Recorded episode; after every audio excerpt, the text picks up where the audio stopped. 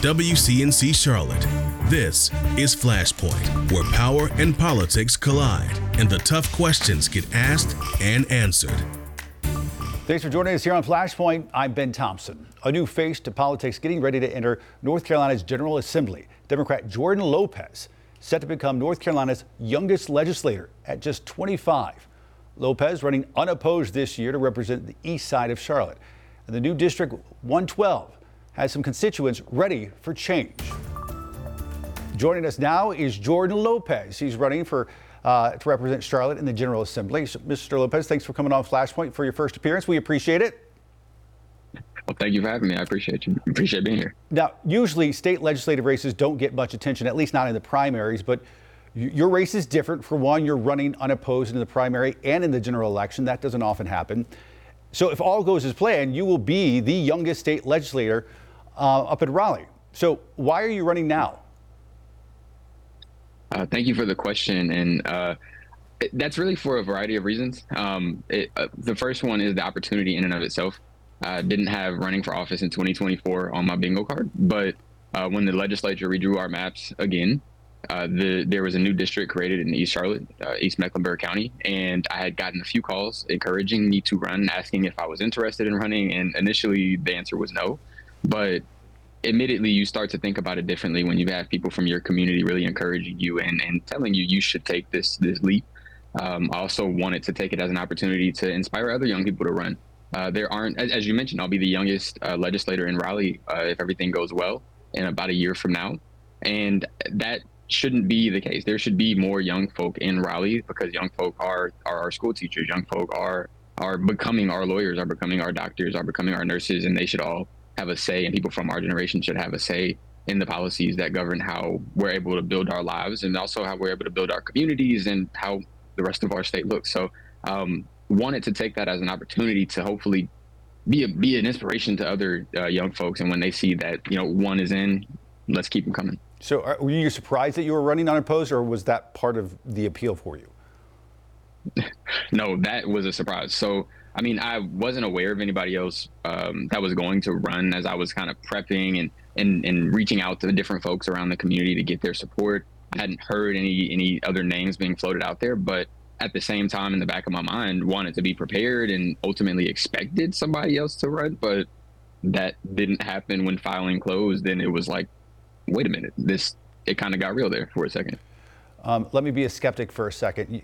What some folks could argue is that what younger candidates possess with enthusiasm, they lack in savvy and experience when it comes to legislating. So, do, do you think that you can be more effective than, say, other Democrats in passing legislation, knowing that you're going to have to work with Republicans?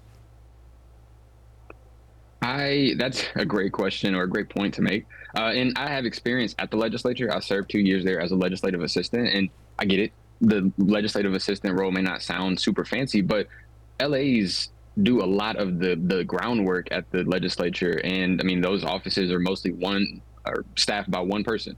Uh, it's you and your members. So uh, when I was there, I got a lot of hands-on experience uh, watching my members successfully work with Republicans on a variety of issues. So I know that there are ways to be effective, and I do look forward to trying to work with Republicans to actually pass policies that will benefit uh, not only the lives of East Charlotteans but people across the state.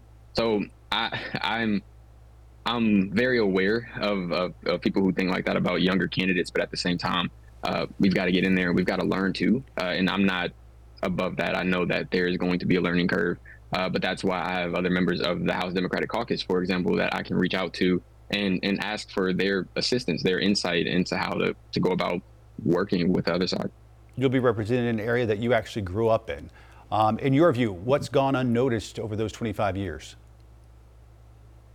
Oh man, what hasn't? Uh, it seems like, well, Eastland Mall was a very big thing, and I'm not going to get too into the weeds about it because that's not so much a state uh, level issue, but I, think it speaks to a larger issue of economic development in East Charlotte.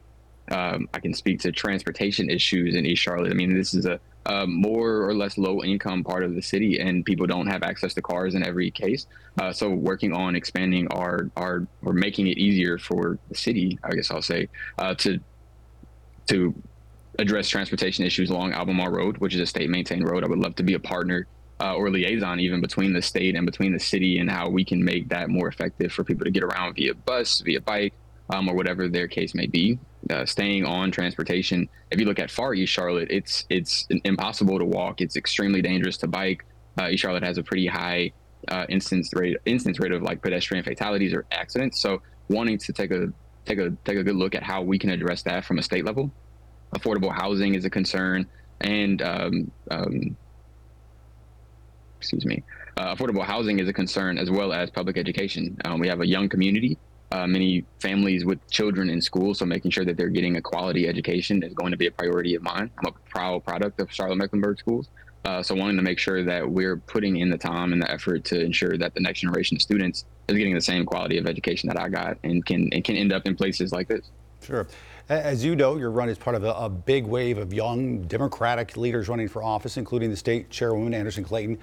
What do you see is is what is spurring this movement? I think a sense of urgency.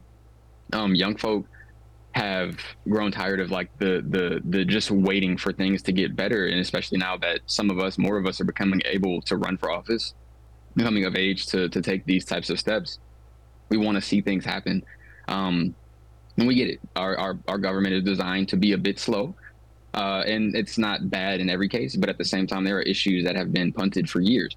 Uh, there are issues that a majority of, of North Carolinians support that keep getting punted. Uh, Medicaid expansion just happened last year, but that's something that could have taken place almost a decade ago, if not a decade ago. And a majority of North Carolinians have supported that for quite some time. So it's a matter of of showing people that government can work. You just have to have leaders in office that are willing to to put up the fight, willing to put in the effort, and to see things through a good part of this newly drawn district was part of Tricia Cotham's district, who switched to the Republican Party um, a year ago. Um, as a person of East Charlotte, a resident of East Charlotte, um, a person who grew up in East Charlotte, did you feel betrayed by that action?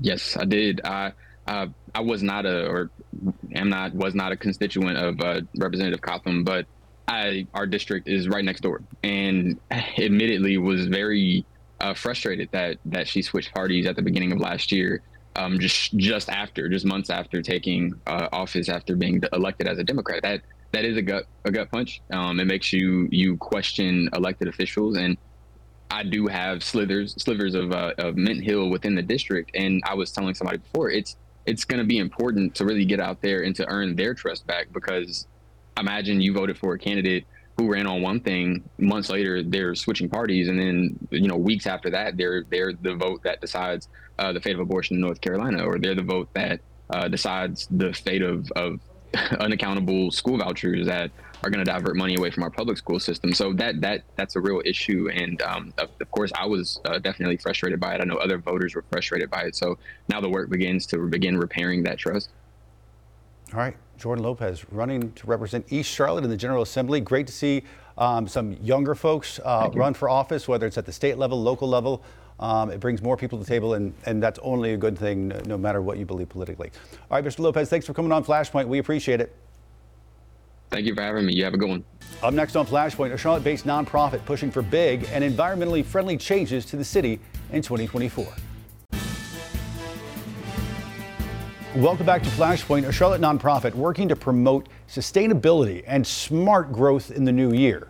Sustain Charlotte is a familiar voice here on Flashpoint, and now they're looking to push their priorities in the new year. Joining us now is Eric Zaverl. He's an urban design specialist with Sustain Charlotte. Thanks for coming on. We appreciate it. Yeah, thanks, Ben. All right, so you guys came out with this list of, sort of eight priorities that you'd like to see uh, come to fruition this year. In your mind, um, what do you see as the biggest priority?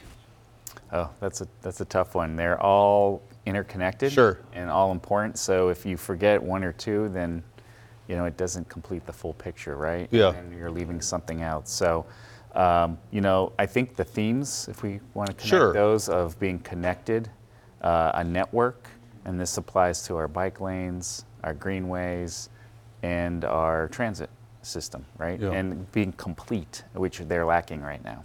Uh, and, and some people who might wonder why are we lacking in those areas? Yeah, well, we uh, spent many decades uh, focusing mainly on automobiles and cars, yeah. right? in that, that infrastructure. So it, uh, unfortunately, it's not going to be fixed overnight either. It's going to take some period of time. But we really have to start taking it seriously and uh, investing appropriately. Uh, big challenges require a big change, and that's what uh, you know we've been focusing on and continue to focus on in 2024. Yeah, you talk about challenges. I know so much of what you all focus on is transit and getting people moving outside of the cars. Uh, you know, and and it, last year was quite the year for for CATS. Um, it, was, it, was, plagued by pro- problems, various different problems, and already in this new year, we've seen some problems in, in, the last week of about half the cars being pulled off the track for the blue line. Uh, how detrimental is that to what is your mission here? Well, I won't lie. Every time we see something like that in uh, in the news or an yeah. article, it uh, yeah, it definitely makes us. Um, you know, say, well, it makes our job a little bit tougher, sure, a little sure. bit harder, because uh, a lot of what we do is working with the public and getting them educated and, and, informing them of how all these things are important and connected. And when we lack it, we don't have an example of it, and people don't experience it, it's really hard for them to see what life can be like in Charlotte if we had a fully functioning transit network that was reliable, that was frequent, um, and equivalent to what they experience today by being in the car.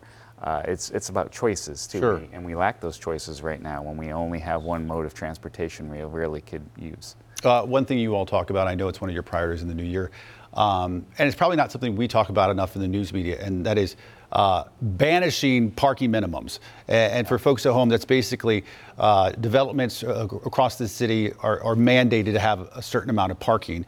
And, and when you first hear that, you think that makes sense. Okay, that's, but you guys say, no, no, no, it's actually not a good thing. Explain.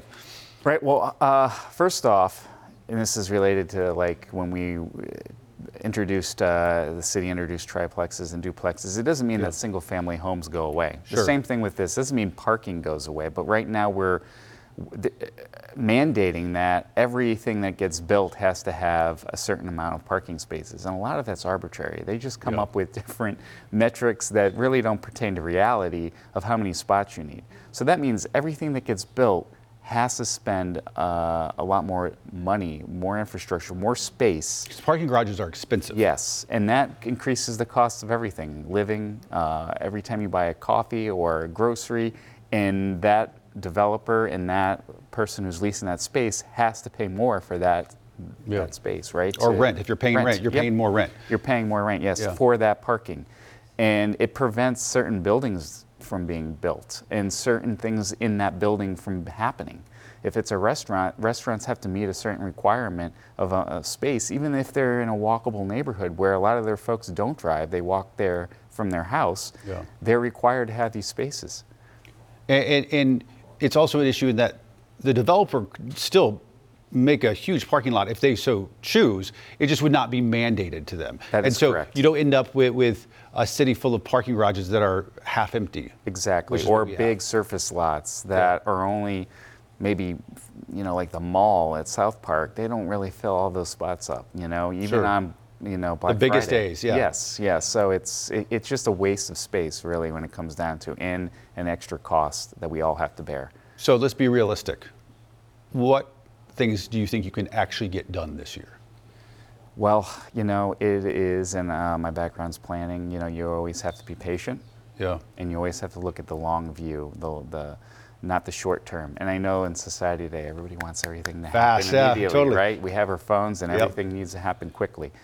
Um, we have to be patient. We look at this as uh, the greater good, the big picture, and moving forward, chipping away at things. Um, so if you know, making progress on parking minimum, removing parking minimums occur in certain districts, especially TOD or, or neighborhood centers, or, yeah. you know, those areas, then that, that's a step in the right direction. Uh, it's not everywhere, uh, perhaps, but we made some progress. That's, we're realistic in, in terms of that, what we can get done in one year, but uh, you never know. Sometimes things move quickly and, you know, like Raleigh, Durham, uh, there's a dozen over city, cities across the country last year uh, got rid of parking minimums. All right. So could be lucky. Could be lucky. All right. Eric Zaverl with Sustain Charlotte. All right. Eric, thanks for coming on. We appreciate it. Up next on Flashpoint, an update to a story we followed for years. Next, the lawsuit filed against the city of Charlotte this week challenging a deadly police pursuit. Welcome back to Flashpoint. A major update now to a story we've been following for two years after a police pursuit turned deadly. The family of an innocent woman killed in the chase now suing the city of Charlotte just days before the two year anniversary of her death. WCNC Charlotte's Nate Morabito has more on the latest development. That's right. This lawsuit accuses them all of negligence and wrongful death. Thanks to body camera footage attorneys have since reviewed, the lawsuit lays out new information about the moments before, during, and after the pursuit, including a new allegation that the officers ignored their supervisor's order to stop pursuing the driver. What started as a happy drive to the hospital to visit Aaron Norwood's newborn daughter I was excited. ended with him in a coma They had an operate on me for five hours straight. and his best friend on life support. And she had two beautiful children, too. Brittany Webb later died from her injuries. It's important for people to know what happened to her. Norwood survived. Can you roll for me? But will never be the same. The disregard for people's lives is sad. In the days following this preventable crash, the survivors, their families, I just told my daughter from my heart, I'm gonna fight for you. and their attorneys It makes me feel terrible. I mean, it's difficult to sit here with them. pledged action. I see multiple parties that need to be held accountable. They now hope this newly filed lawsuit delivers that accountability. We still got one at least unresponsive. The other male's not doing so well either. Tell them to find the gas pedal. As WCNC Charlotte previously reported, CMPD suspended two officers in the weeks after the January 3rd, 2022 crash on Statesville Road. 75 miles an hour, wrong side of travel, wrong way. The lawsuit accuses the officers of attempting to stop a Jeep for a minor infraction and later disobeying a supervisor's orders to discontinue the subsequent pursuit. Beyond that, the lawsuit alleges police had the chance to de escalate the situation prior to the crash when the driver slowed and stopped. But instead, an officer opened his door and aggressively pointed his gun at the driver's side window. According to the lawsuit, both officers drew their guns again a short time later, which scared the driver and prompted him to speed away as officers did the same. CMPD's policy only allows pursuits when there's a reasonable suspicion that people's lives are in danger. Court records and scanner traffic show police tried to stop the driver in this case, Brian Gabriel Franklin Jr., for driving with a covered but still visible license plate. CMPD previously refused to answer specific questions about the crash, but told us generally when officers violate policy, they are disciplined. We're all human beings. Uh, it would be unrealistic to think that in these high stress situations that the right decision is always made. The public expects you all to make the right decision every time. They do. They do. This is a difficult job. Webb's attorney told us the attorneys provided Mayor Vi Lyles's office and the city attorney's office with a draft of this complaint earlier this month and invited them to meet and discuss, but, quote, never received any contact from the city. We reached out to the city for comment within the last few hours. We also have yet to hear back. More Flashpoint after this. Welcome back to Flashpoint. Growth in Charlotte means a lot of changes and a lot of construction. City leaders considering several rezoning requests this week that could change the Queen City as we know it. WCNC Charlotte's Julia Kaufman explains how. We know the airport is expanding massively inside, but it's also working to transform property outside the facility. Monday night, the city council has rezoned nearly 40 acres of vacant property near the airport to allow for intense commercial development. The land is at the airport's main entrance on Wilkinson Boulevard. City planners say it's a logical place for an intense mix of uses supporting the airport, and it'll account for the future Silver Line. There are little details available about the airport's vision for the property. Also at the City Council rezoning meeting, leaders approved hundreds of apartments in Steele Creek on Choate Circle. The petition previously called for four story apartment buildings, but the developer agreed to downsize that to three stories. It'll also add a traffic circle to help mitigate backup concerns. Now, lastly, a public hearing was held on adding Wells Fargo signage and improving lighting on the former Duke Energy building. The band of the building will accommodate uh, the the lettering that will be proposed on this building, unlike the Truist building where there was an appendage that had to be made. This will be architecturally consistent with the, the building and the style. A couple viewers texted WCNC Charlotte saying they don't want changes to the signature Charlotte skyscraper, saying the money could be better spent on employees and customer experience. Similar sentiments were shared in 2020 when Truist put its logo on the Hearst Tower. The decision is ultimately up to city leaders who could vote on the changes at its next zoning meeting in February. Back to you guys. All right, folks, come interact with me on social media Instagram, X, Facebook. We're there. If there's something you want us to talk about on Flashpoint, let us know. We talk about everything. And as always, remember to listen and subscribe to our podcast. You can find it wherever you get yours. And we'll see you back here next weekend.